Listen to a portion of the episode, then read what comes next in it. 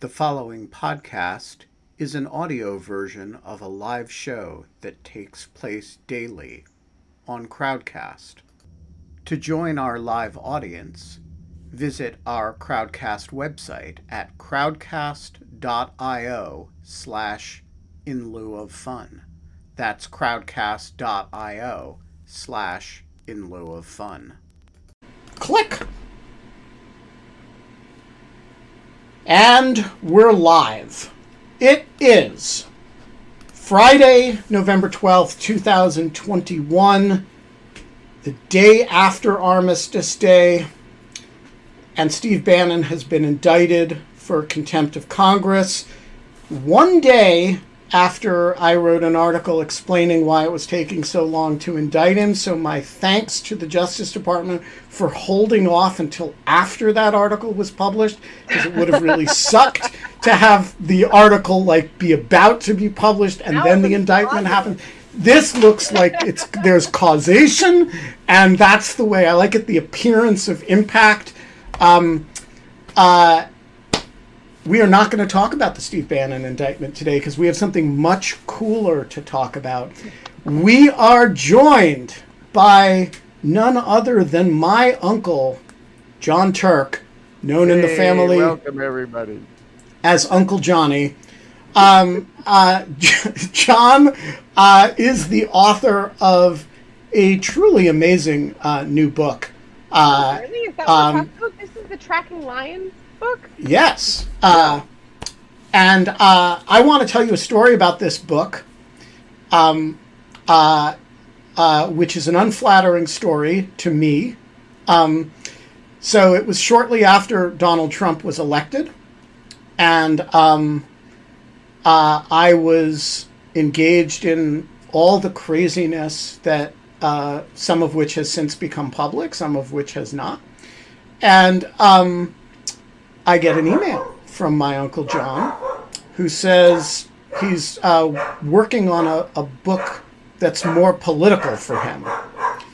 And I thought, to, and he wanted me to read the proposal.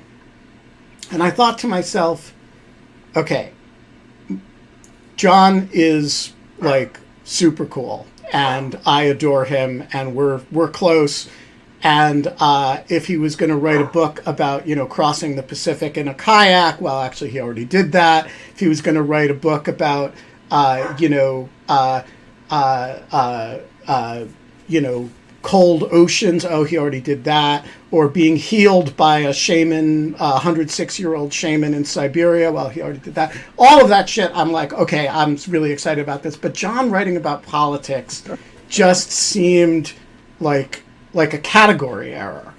And so I I have to admit I kind of dreaded reading this proposal. And I Why finally read it. Can you say it was about lions? it wasn't then about lions. Oh, okay. So I start reading this proposal and I get like 5 pages into it and I'm like, "Wow. I'm wrong."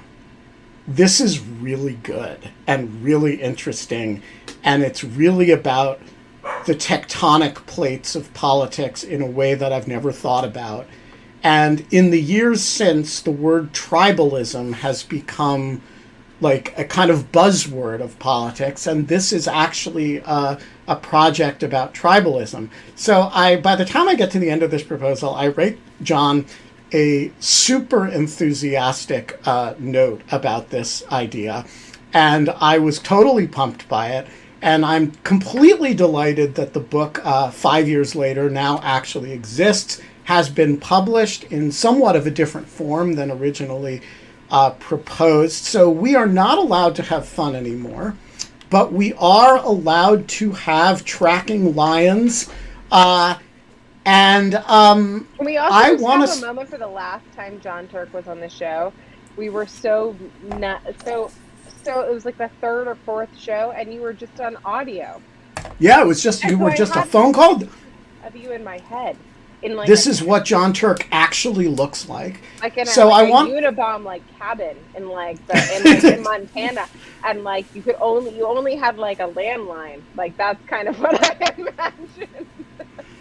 so I want to start with the question: What does Donald Trump, American political tribalism have to do with counting lions in Kenya?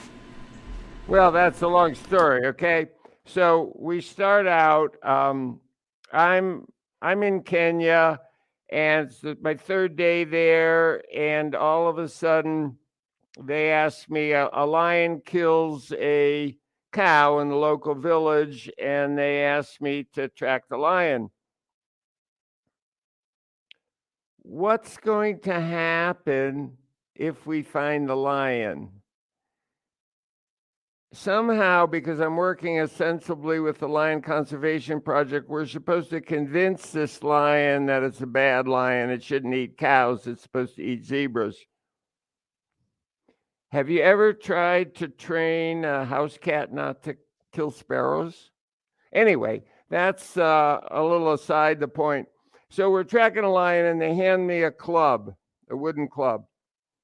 And they say, if you're gonna, if this lion comes out of the bushes and starts running at you, when it gets uh, arm's length away and it's just about to eat you, you're supposed to neutralize the lion with this club. Rungu. Neutralize okay. is that like a technical term? Well, like kill it, kill it, kill it. yeah. Supposed to kill the lion. and so they give me a lesson. I uh, when I grew up in kindergarten, they never taught me how to kill a lion with a club. I never learned it in high school or graduate school or anything. They give me a lesson on how to kill a lion with a club. And that was kind of funny, you know. I was amused by the whole thing. And then I'm out there and we're tracking this lion and uh, we're we're getting really close. The lion's really close. And all of a sudden I get really angry at these people to put me out there in this risky situation with only a club. And and then I realized from my long life as an adventurer that anger isn't going to do me any good. Anger is is my enemy. I have to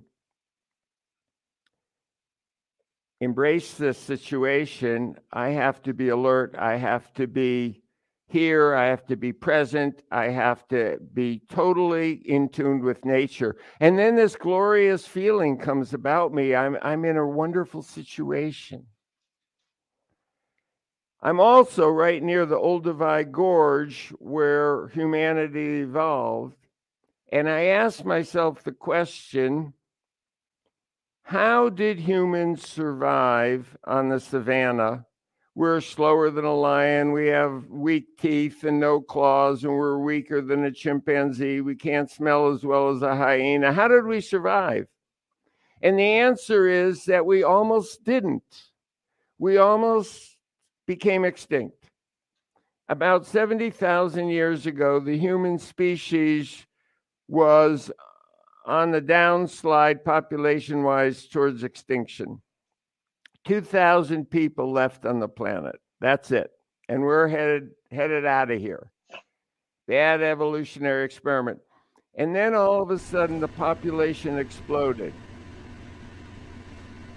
So we ask, what was it that gave our species the impetus to all of a sudden increase our population, right? So, the normal explanation that you would think people would come up with was that we invented tools more sophisticated than the rungu, a bow and arrow, throwing throwing spears, atlatls, all that stuff. But that's not what happened. That's not what was in the archaeological record. What happened was that around 70,000 years ago, we started creating art. And once we started creating art, symbolic art, thinking about things that don't exist, our population exploded. And we started populating the earth and moving out of Africa and going everywhere. So that's an archaeological fact. So the question is how did art, music, dance create this power to survive? And tools came later. Tools were a a consequence of art. Not it's not that we invented tools and then we had the leisure to create art. That's not what happened. So the answer seems to be that human beings we became tribal. We use the word that Ben just used, tribalism. We loved each other. We gained strength. We traded ideas around the campfire. We had each other's back. We protected each other, and so on. And we had the power to survive. What does this have to do with Donald Trump? That was your question. I seem to have gone off track, but I have not. So then let's jump now to from 70,000 years ago to 10,000 years ago when we moved to cities, agriculture cities, large concentrations of people. You have large concentrations of people, you need some sort of control, you need somebody managing the system. Uh, the little tribal thing where everybody gets together and holds hands and decides how to do it doesn't work. So you have a hierarchy, you have leaders. Leaders can be priests or political leaders or whatever, and they become the storytellers. So you go from the tribal storyteller bringing the stories together, little kids bouncing on their mother's knees and listening to the old man telling stories, now to the leader, the priest, the politician telling us stories. And very soon the politicians learn to tweak the stories to concentrate the power to them. And that's the trajectory that we're dealing with. And that's what my book deals with. In, in my situation, the narrative goes from tracking the lion, Paleolithic John, out with the trap, track, tracker Deepa, knowing that we have to be our own little tribe.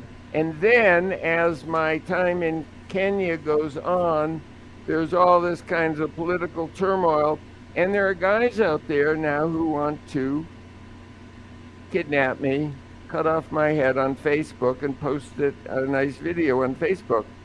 Well, that's a little exaggeration. I don't know exactly what they wanted to do, but all of a sudden, later in my journey, later in the book, I'm tracking lions, and now everybody that I'm with has an AK 47.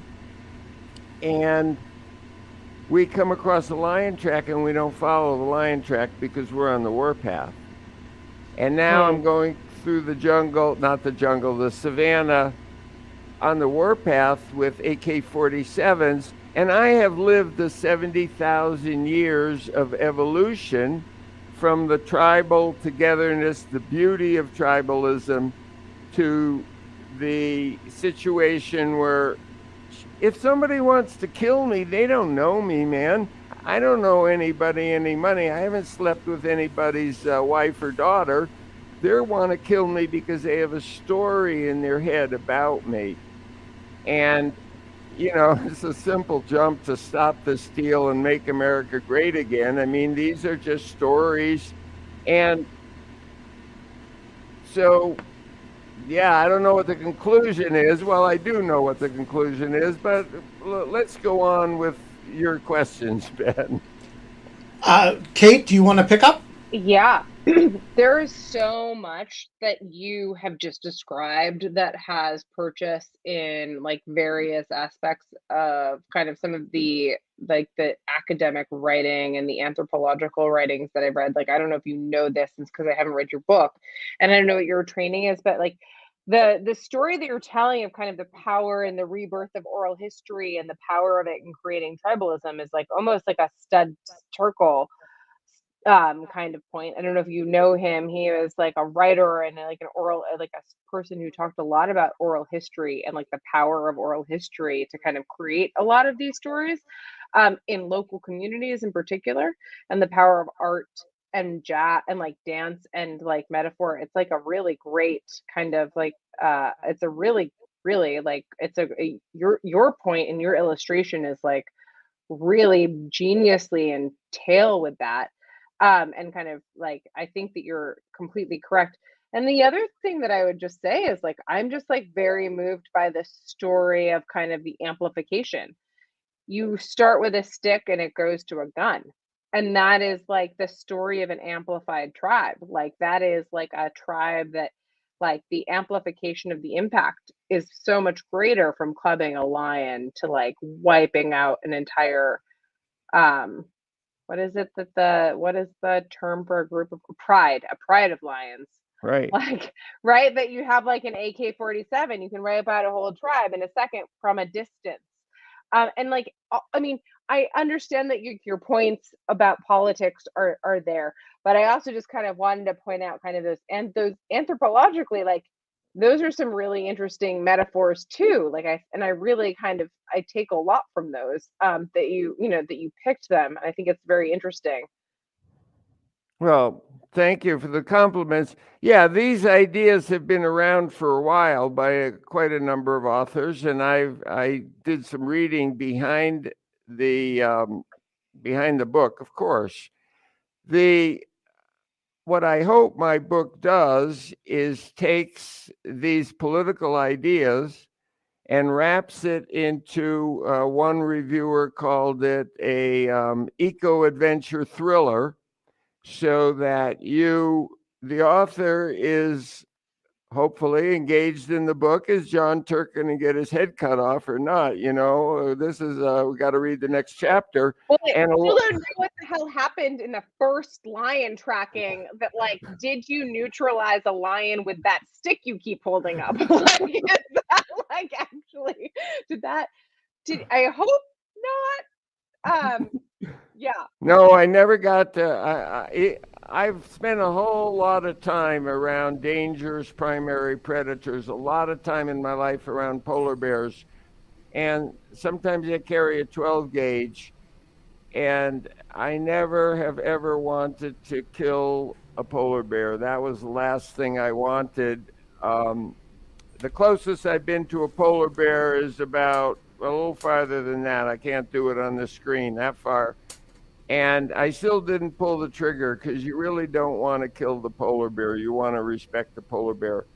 So, no, we never got to um, bop the lion on the head. And conversely, the lion never got to eat me. So that part of the story came out happy.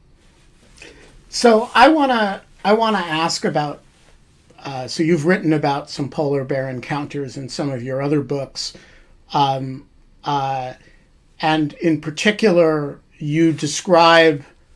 Uh, I think it's in Cold Oceans, uh, your first book, um, or your first uh, non-textbook book.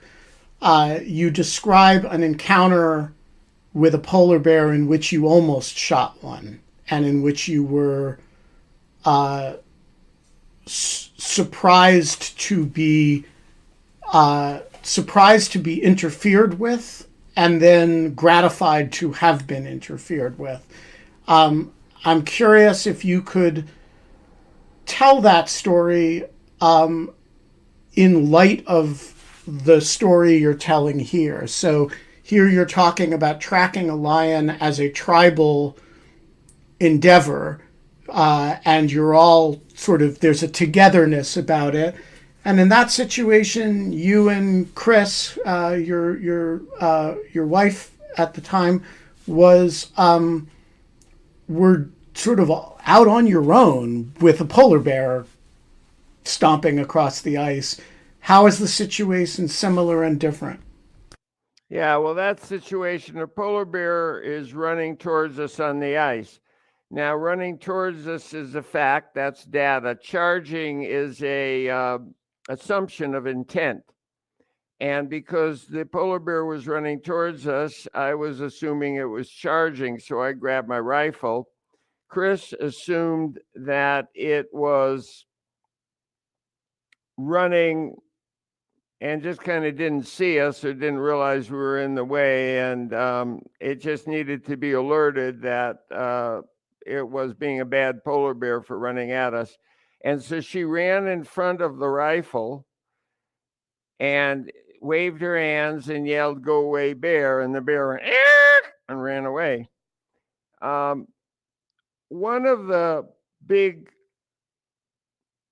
themes in my writing today is to that I talk a lot about the consciousness revolution that we need to get not only through things like Trumpism, but also things like problems like climate change and water scarcity and all those other problems. And that we need a what I call a consciousness revolution. And I understand that this is, uh, people will say, oh, you're a Pollyanna dreamer and everything, but just hold on a, hold on a second so we go back to this lion in the bushes, okay? And the lion in the bushes, we can survive. We have survived as a species with the lion in the bushes without the rifle. That's the anthropological fact. And to do that, we had to build a loving, caring, reciprocal relationship with the earth. And that worked. And I know, uh, I know every once in a while a lion or a polar bear will actually kill and eat a person. But you know what? I'll tell you a secret. Every once in a while, a gun will actually kill a person also. So the gun helps neutralize the lion, but also opens the uh, other Pandora's box. So, if you don't have the gun, then you treat all of nature with a different relationship than if you have the gun. So, our all of our tools the bow and arrow, the atlatl, the gun, the atomic bomb, all these things that we've built up, the Anthropocene that we live in, all these tools are great and they work really fine, but they've got us into trouble. So I talk about a consciousness revolution. Where did this name come from? Where did this word come from? Well, I borrowed it. I was at a lecture with Paul Ehrlich, who wrote The Population Bomb back a long time ago, a senior research fellow at Stanford, and certainly not a woo woo guy. This is, he's a, a population biologist of the highest level. And he gave a talk and he said the current population is seven, seven and a half billion people. But from a point of view of a population biologist, the population, the sustainable population is half that, 3 billion. And then he went on in his talk. And the next morning, I was lucky enough to have coffee with him. And I said, Dr. Ehrlich, how are we going to get from seven and a half to three and a half billion? You skipped that in your talk. And he said, We need a consciousness revolution. And I picked up on that, man. So, look, so go back to 70,000 years ago. We had the consciousness revolution to start creating art, to thinking about things that don't exist, to be storytellers, to dancing, to music. And that's what gave us our survival. Then we had the agricultural revolution, the industrial revolution, the computer revolution, and now, boom, we're here. And what I'm saying is that tools, technology, iPads, guns, all that stuff, modern medicine are wonderful. You know, I'm triply vaccinated. I'm a vaxer. Absolutely, we go for it. But it hasn't been enough and it isn't enough and it's not going to be enough that we need this consciousness revolution so the metaphor of the lion, getting back to the lion or the polar bear, is that if you can face the lion without dominating the lion, then you're in a headspace where you can face nature without dominating nature. We don't need the bulldozer. We don't need all of that stuff. Yeah, I use bulldozers too, but we don't need them. And that starts our consciousness revolution. So, in my mind, facing the lion with the club opened up opened up the door to a different way of looking at the world.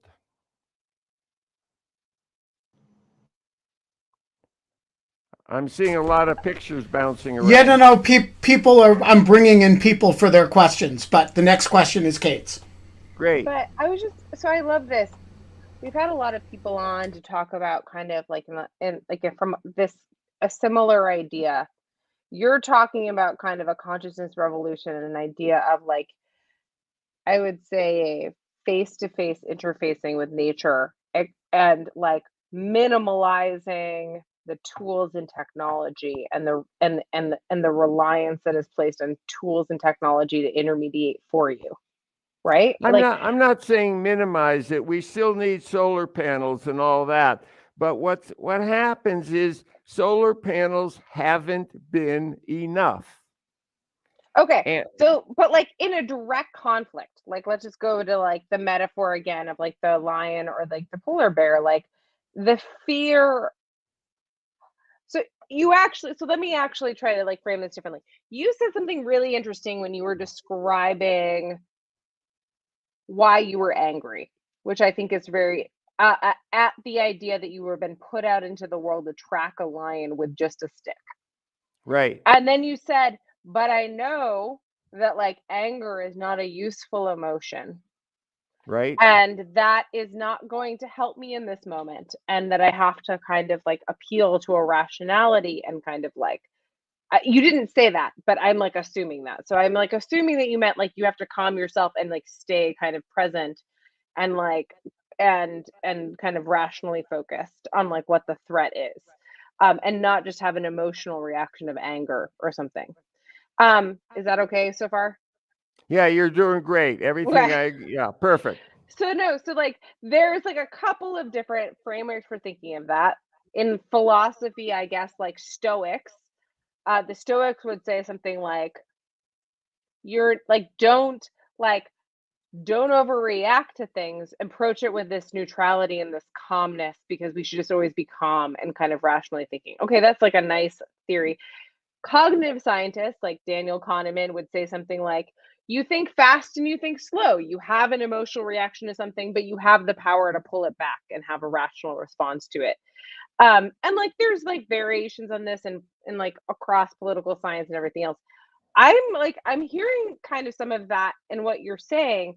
And what i think that i'm also hearing in kind of your gun versus stick analogy is like the closer those two things are together like the like the least amount of harm that you can do from having the emotional reaction like having a gun in your hand and being angry to give you that time and space to like come to a I'm not being dominated by this polar bear. This polar bear is just running at me.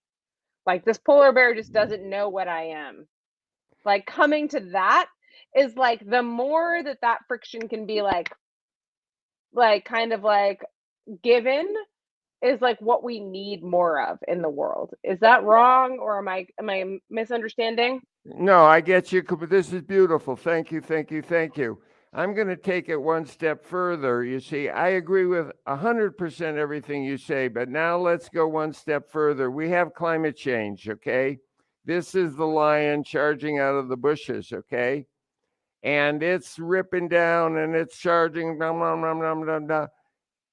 Now, it's not going to help us to get angry, to get mad at that tribe or this tribe or that tribe, or get mad at the fact that oh i'm going to have to inconvenience myself by buying a electric pan- solar panel or something like that so as soon as that anger emotion comes up i'm in a bad situation so i'm going to get angry. As an adventurer i'm giving a workshop tomorrow to take the headspace of an adventurer. So we evolved, evolution trained us to survive. Not trained us, but uh, through the process of nav- uh, natural selection, evolution selects survival and having children and having those children be able to go on to the next generation. It does not select for being happy or groovy or enlightened or anything else like that. It absolutely does not. If you're nasty and you survive, your DNA is on the right track. Boom. So you ask. No, it's like it's a wonderful point. Like it's absolutely true. We are going to live a long time and likely be miserable, as it's looking right now. like, but you see, the thing is altruism, love, kindness, sacrifice did evolve also. Okay, that's a fact. And what I'm going to do in my workshop that I'm working on tomorrow is take the mindset of an adventurer. So you're on a rock wall, you're climbing a rock wall, and um, you're leading a, a, difficult pitch, and your partner convinced you way back then not to take a number two cam, which is a device for protecting yourself, and you're up there and you really need a number two cam, and you could fall off and get hurt. Anger. No. And you learn very soon as an adventurer to stay alive.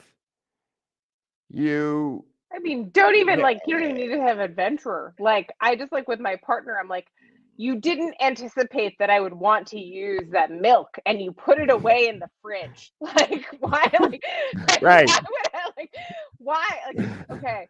Like Okay, not... let's simplify it to the milk in the fridge.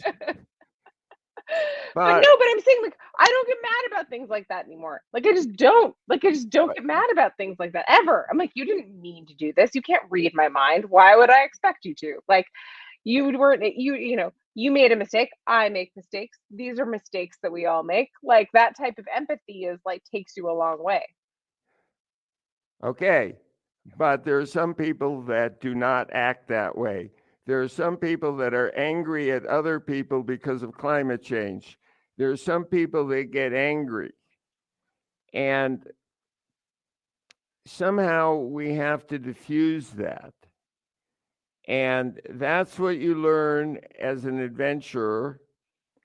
That's what you learn when you're tracking a lion with a stick. And that's what I talk about in the book. That's what the consciousness revolution is about. And that's what gave us our survival in hard times. And we are in hard times now, and we need the exact same consciousness revolution that we had 70,000 years ago. That's all we need. Okay, uh, it's a big ask, though. We, you know, we need a once every thousand, seventy thousand year, uh, once every seventy thousand year consciousness revolution. Uh, but that's all we need. Um, so about, you're talking about like a, you're talking about becoming more in touch with like with the feelings in your body and like how they actually like the emotions and how they impact your body and no no all, I, I, mean all these things but like anyway i am total i'm totally for it i'm trying to define it a little bit more precisely so jon the first time i ever saw a gun in somebody's house was in your okay. house uh, and spe- specifically hanging on the door of your bathroom in the house in, in Darby, Montana, there was a large hunting rifle. And I went in there and peed and turned around to open the door and was staring a gun in the face. And I have to say, it completely changed my understanding of what guns Why? were. Because, well, because Jon Turk is not a violent person. He's not part of a gun culture. He's not, you oh, know. That, oh, I understand. Like you thought of guns before this moment as like a violence thing, like not as well. Like I mean, I had I had shot twenty two rifles as a as a younger child at camp, and so I had some experience with guns. But I, I, I didn't think I thought of like having guns in your house as a reflection of a cultural identity and a tribal kind of thing and you know um, and you know you do a certain amount of subsistence hunting um, for which one needs a rifle and so my question is is your gun closer to the gun you're talking about now, or is it closer to the wooden uh, rungu or uh, uh, that you're holding in your hand? Where does it fall on that list on that tool spectrum that you're describing? Yeah, thank you. you have a unique perspective. You've been in my bathroom. Uh, Note that he's not denying the central point here. No, I'm not denying nothing. yeah, I, I, I have rifles. I have very good rifles. Beautiful rifle with a good scope. I fly around on airplanes. I have cars. I have a computer. I have all that stuff. I use all the, not all the, but a lot of the technology that's available to us. Uh, my wife and I, for not years, but decades, have uh, obtained much of our food from our surroundings, our ecosystem around us. So I shoot deer and elk, and my wife raises a garden. And um, in years past, we a very high percentage of the food that we eat every year came from our own efforts. And that's the way it is. But I'm not a person who believes that you should be able to carry an AK 47 to a demonstration uh, where there's uh, differences of opinion and you should carry the gun. And when I was in Africa, when there were guys with guns out there who wanted to shoot me, I found it uh, quite disconcerting. So, what's the point here? The point is that our technology, we just said this, our technology is wonderful. I've been vaccinated three times, I say again. And our technology will help us get out of the mess that we're in. But our technology alone will not get us out of the mess we're in. We need our brain, to use their technology and use it wisely, and that's what I'm trying to say. Did that answer? All right, let, yeah, very much so. I, I think it's I think it's a um, it's it's the point that separates you from a lot of less less nimble, angrier minds on this subject.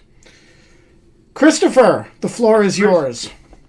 Good evening, Jon. It's a it's a pleasure and honor to uh, talk with you. Um, so you're you're uh, you had a predecessor in adventure uh, adventurism, George Mallory, who supposedly uh, said when asked why do you want to climb Mount Everest, he said answered because it's there. Um, and he may have may or not have been the first person to climb Mount Everest. You know, people still still debate whether he made it. Obviously, he died on the mountain. Um, I looked at your bio and you had mentioned uh, that you have uh, numerous first ski de- ski descents of, of some mountains. And I, I wanted to ask you, in, in light of uh, during the pandemic, a lot of the the, the, the ski areas were closed.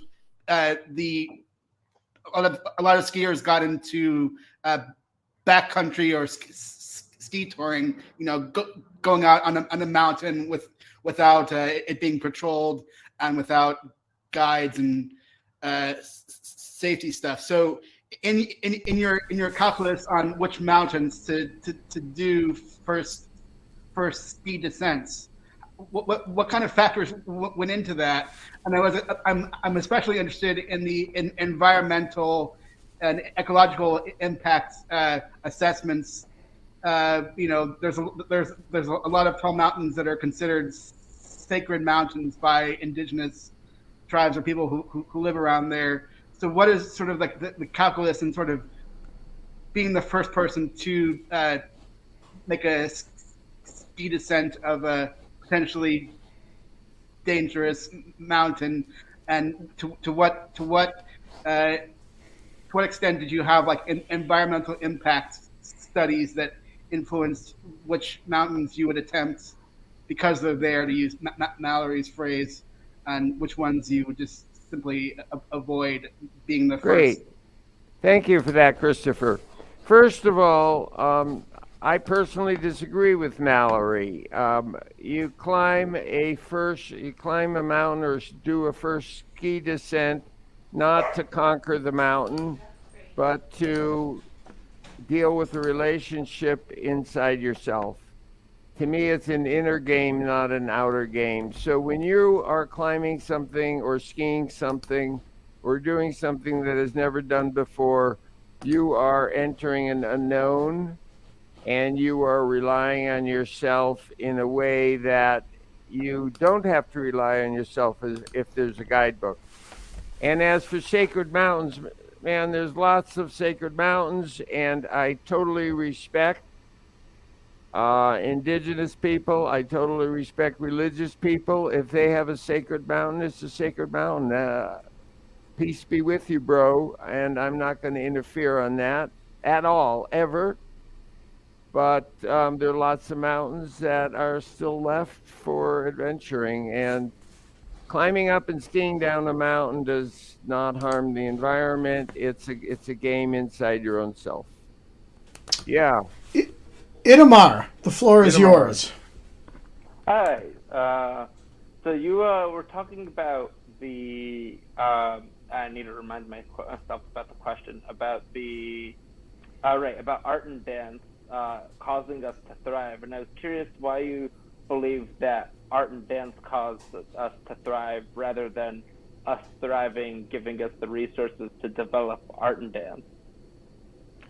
Well, it's just the, uh, it's not what I believe, it's the data that the, the big brain, our, our brain evolved over a period of five million years.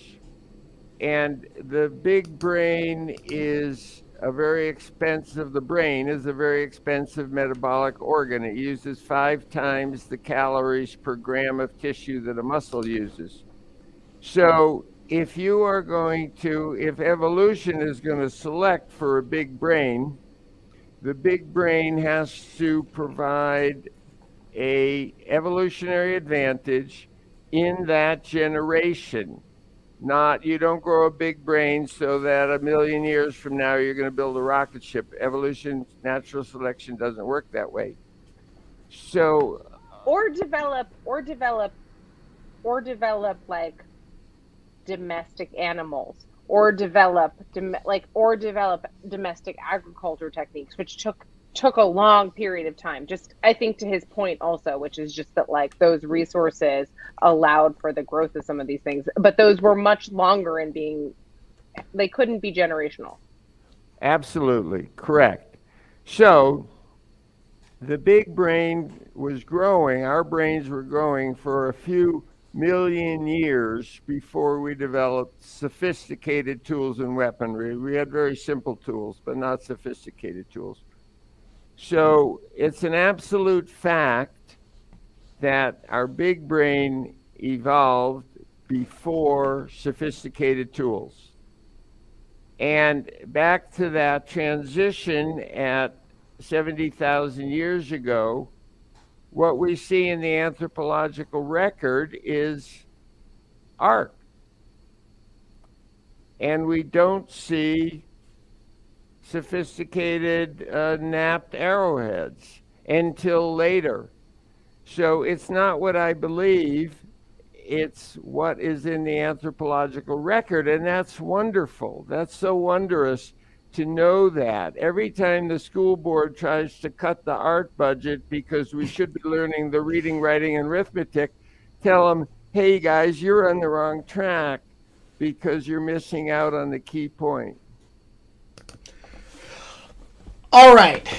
Uh, Ev, who cannot come on screen, asks, uh, I think, a key question that everybody's thinking about. Is one born a Jon Turk, or rather, does one become a Jon Turk? Was there a moment when you were a boring, normal human being and then decided you'd become someone who neutralizes lions with a stick? I, I don't think you decide to become a person who will chase a lion with a stick. I think you're born, or you're born that. They tell me, my parents tell me, I don't remember this. We grew up in Brooklyn, apparently there was a uh, vacant lot, and my mother tells me or told me that as soon as I could walk, I, w- I would run away. And they would go to the vacant lot, and I would be walking through the tall weeds, and the weeds were higher than me, and they would see the weeds waving, and they'd know that's where I was. And um, I don't remember this, but somewhere in my brain, I, as this little toddler, I wanted to be in those weeds, wandering around, not knowing where I was, and having an adventure. So I think I was born that way. Some of us are still in the weeds, Jon. What's that? I said some of us are still in the weeds. Well, good. Well, hopefully we're all in the weeds a little bit because uh, being in the know doesn't help us very much. Auntie, the floor is yours. Thanks, Ben. So, uh, Mr. Turk, uh, did you teach survival skills or uh, hunting uh, to Ben? I don't teach survival skills. Um, yeah, I, I certainly don't teach hunting. I quit hunting last year. I've been hunting for 40 years, and I quit hunting. Um, we had an elk and its baby spend the summer in our front yard, and watching the love between the, the mama and the baby elk, I just went, I can't hunt again. So I quit hunting. Uh, teaching survival skills. Um, yeah, I I had a course I was supposed to teach it, and I was supposed to teach winter camping survival. And I looked at the people and I said, "Well, don't get wet and don't do anything stupid." And then I didn't know what to say anymore, you know. But you know, if you come to my house, I mean, we live this way. We live in the woods. We live in the deep woods, and um, you know, you come to my house and we uh, go for a walk and it's kind of handy to know how to get home again after you go for a walk. So you look around, and this is your basic survival. So you pay attention. And survival skills is a lot of uh, paying attention. I mean, I can teach you how to do this, that, or the other thing, but um, what's important is just being aware, not telling stories in your head. When you're out there, you be there and it drives me absolutely nuts. You go for a hike with somebody and you're talking all day long. Um, we were skiing someplace, and you know, I'm a backcountry skier. In answer to the question before, and I ski avalanche slopes all the time. And we were climbing up, and some woman, it didn't have to be a woman, some person was talking, and uh, and she was yak yak yak yak and, and my friend luke said and luke is my, my dear friend who was a professional bull rider before he became a backcountry skier and he said why don't you just shut up don't you know two things? One is jon is half deaf and he doesn't hear you anyway and the other he doesn't want to talk to you. He's listening to the snow. He's talking to the snow so just shut up. And i wouldn't have said it that way but if we go to survival school that's what i'll tell you. Tell me, uh, uh, you talk about this a little bit in the book, um, but what does it mean to talk to the snow? Oh. I mean, Well- there's a discussion. There's a discussion of it in the book. Uh, for those of you who don't know, backcountry skiing can be super dangerous. Um, uh, what does it mean to talk to snow? Yeah, okay. Look what we got here staying alive in avalanche terrain. Well, the, first of all, the snow will talk to you. And this is measurable with a decibel meter. What's important when, to stay alive in avalanche terrain, that's crazy that you have that book right there, is not to know what's happening on the surface of the snow, but what's happening underneath the snow 30 centimeters, 50 centimeters, one meters under the snow. And how do you know what's happening under the snow? Well, the snow will talk to you. It makes sounds, subtle sounds. And like that. If the snow does that, the snow is talking to you. Now, when I say talk back to the snow, there's a bit of a hyperbole in there. I know the snow doesn't have ears and consciousness in the same way that a lion or a, a person has ears and consciousness. But when I say talk to the snow, it's opening up a reciprocal communication with nature and treating nature as a sentient, alive organism. And once you start with that, this is Mother Earth. You don't throw garbage on your mother's head because she's your mother, you know, you love her. And so when I say talk to rocks, talk to snow, that's the first step. Snow, good morning. How are you this morning? What do you have to tell me that will help me stay alive today? What happened to you last night, Mr. Snow?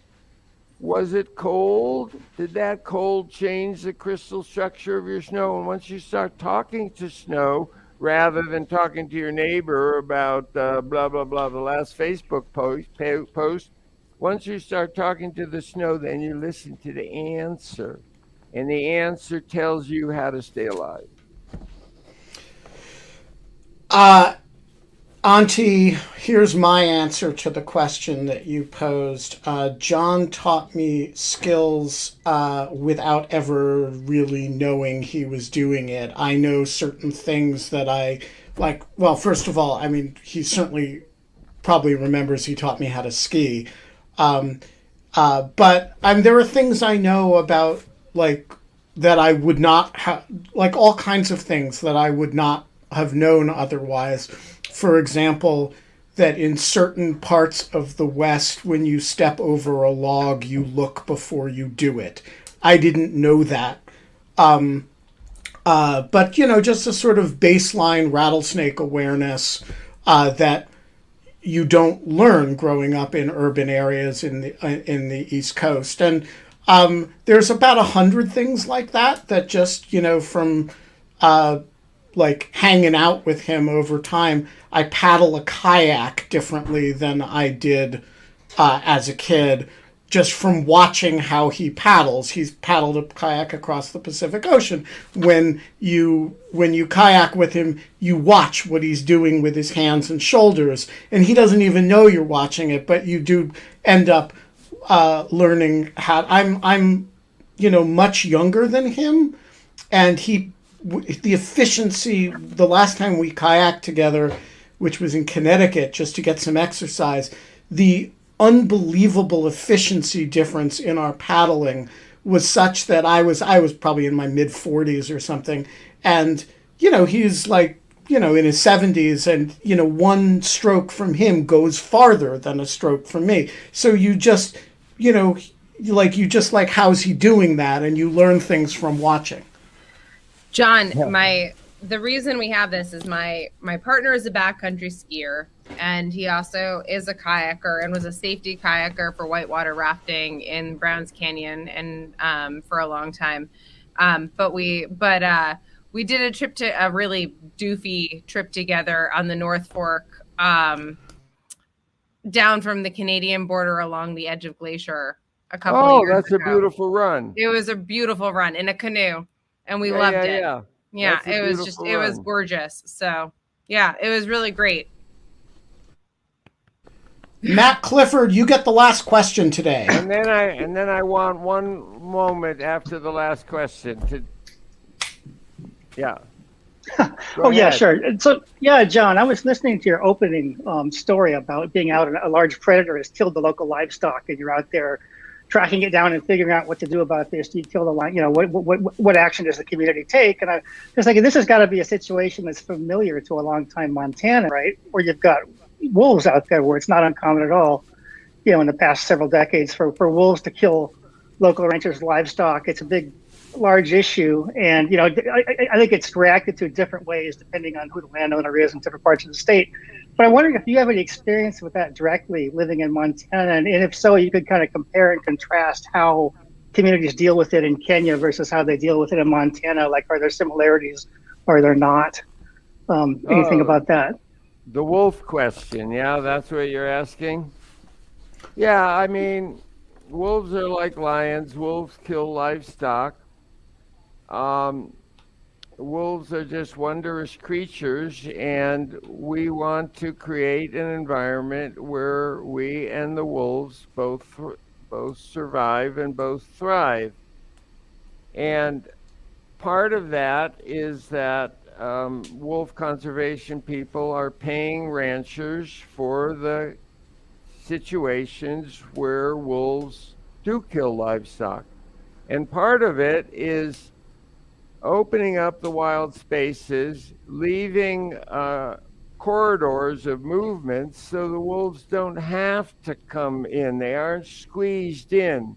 We have to give the, the wolves a chance, give them some space, give them corridors under or over freeways so they can move, so they can move to new hunting grounds. So it's it's part no matter what happens, there's always going to be a wolf that's going to kill a lamb. I got that. And you have dogs that protect the, the sheep and you have ways and fencing and blah blah blah but it's always going to happen so you out of the communal good you pay the ranchers but it's also about creating habitat the greatest thing that destroys animals is loss of habitat is creating and allowing habitat for the wolves to go off in the wool in the woods and be wolves, and that will really alleviate the situation. And how I, I think the part of the question Matt was trying to get to is how similar or different is that from the problem you were dealing with with lions in in Kenya? Uh, is it? It sounds like it's basically the same problem. No, no, I think it's actually. Well, sorry, I actually maybe I'm wrong, but I took Matt's question to kind of be about like do like this vigilante kind of like let's go find the lion is that the same type of thing that you see with wolves like in montana well yeah there's there's angry people out there that want to kill high-end predators there's people who want to kill high-end predators so that they can uh, stuff them and hang them on the wall but yeah the answer is the answer to your question it's very similar you, the lions are being squeezed out of their habitat by habitat destruction, by farming, by cities, by roads. And what we were ostensibly trying to do, the theory that we, when I went there, but somehow it never really happened, is that you have a lion that kills a cow. So you track that lion and you dart it and you radio collar it and then you get a warrior to become responsible for that lion. In the old days, a rite of passage was to kill a lion with a spear. A little bit more sophisticated than the rungu, but if you wanted to win a bride, if you wanted to convince a, a father to give her your daughter, you had to kill a lion with a spear. So now what we're what lion conservation people are doing is saying, radio call the lion and make one person responsible for that lion. And when that lion gets close to the cattle, gets close to the herd, that person is alerted because he knows the position and goes after the lion and starts throwing clogs of dirt at it or doing whatever. And after a while, that lion will get to know you, will get to know that person.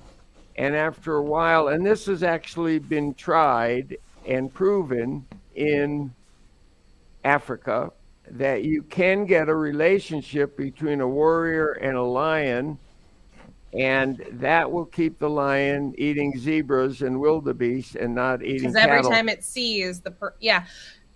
So like just to okay, I'm sorry to like do this. Apologies, but like this is super interesting to me because there's a lot of studies on cattle and cattle, especially in the U.S. because they're just like grown in such huge numbers, um, and they're they're they're it's like a, it's like uh, this huge industrial good.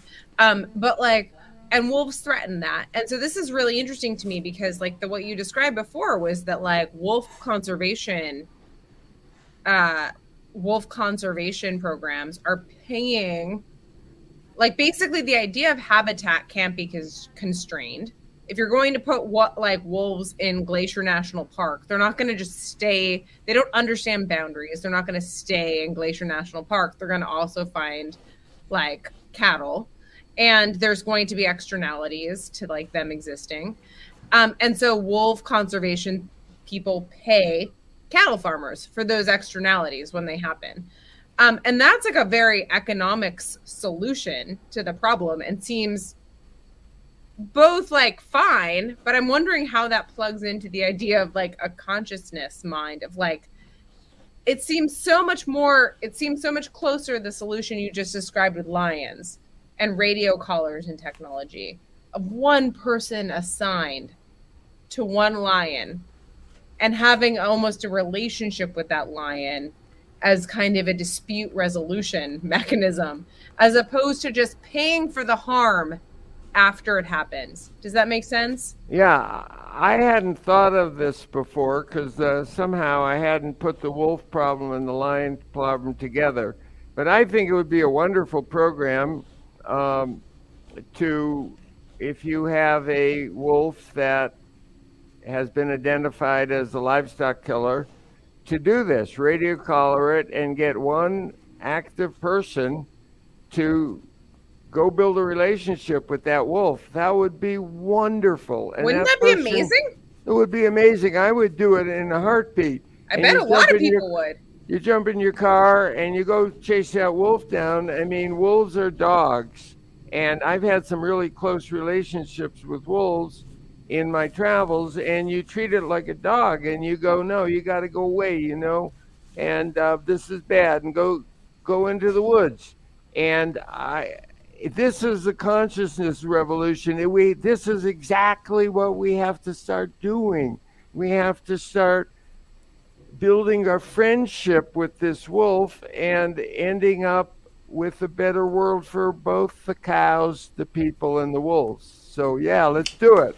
Yeah, let's do so, it. I'll come to Montana and live for two years and just like radio collar wolves and follow them around. You don't have to convince me. I'll come let's do, it with you. All right, we have to wrap, but Jon has claimed a point of personal privilege, which we are going to honor. So, Jon, the floor is yours. I'm going to hold up my book upside down. Hang on, hold, wait, wait, get your face Get your face in there. Wait, wait, hold on, because we're okay. Here we go. There, there it is. There it is. Here we go. All right. I'm going and to don't don't go away yet. Move I'm it a little bit towards your face. Good, we got it. and um, just encourage you to uh, try this book out. I think it's a great read, and uh, you'll enjoy it. And uh, write me an email at jon at jonturk.net, and let's have a dialogue. All right, I'm putting the email in the chat. Um, the book is out, it is available. You should all buy it. Jon, you're a great American, great citizen of the world. You're you're you're you've been called a bad traveler in other worlds, but a great traveler in this world. Um, I can't speak to the former point, but the latter point is certainly correct. Um, and uh, I love you very much, and it's great to see your face. Um, we will be back on Monday, a bunch of hours and 55 minutes from now. Do we know who the guest is going to be, KK? No, but we do have like we have a we have um we have someone that's coming in. Any oh, we have Shane Harris on Thursday, so that's something to look forward to. And we have Aaron Perzanowski, who is a property and IP lawyer, speaking about the right to repair your own goods and to be able to fix your own stuff. Uh, yeah, so- a, a thing very much under challenge these days by companies that pretend that the things that they sell you are, are merely licensed. Right, um, exactly. Um, so it's, it's uh, tremendous. No, I like as a you like, think you own that phone, but you don't. Yeah. You merely have licensed the right to use he's it. Also, he's also the co-author of a book called "The End of Ownership," which is all about kind of like the end of like your kind of your ownership rights. So, anyways, he will be awesome. I really do promise that he is going to be great. So, All right. We are, uh, that's it for us. We are gone uh, for the weekend. Kate, until we're back. we don't have fun anymore, but we have sticks, and we have lion lions, and we can like Neutralize. Yeah. All right. Do that, people. We'll see you Monday. Jon, you were awesome. Nice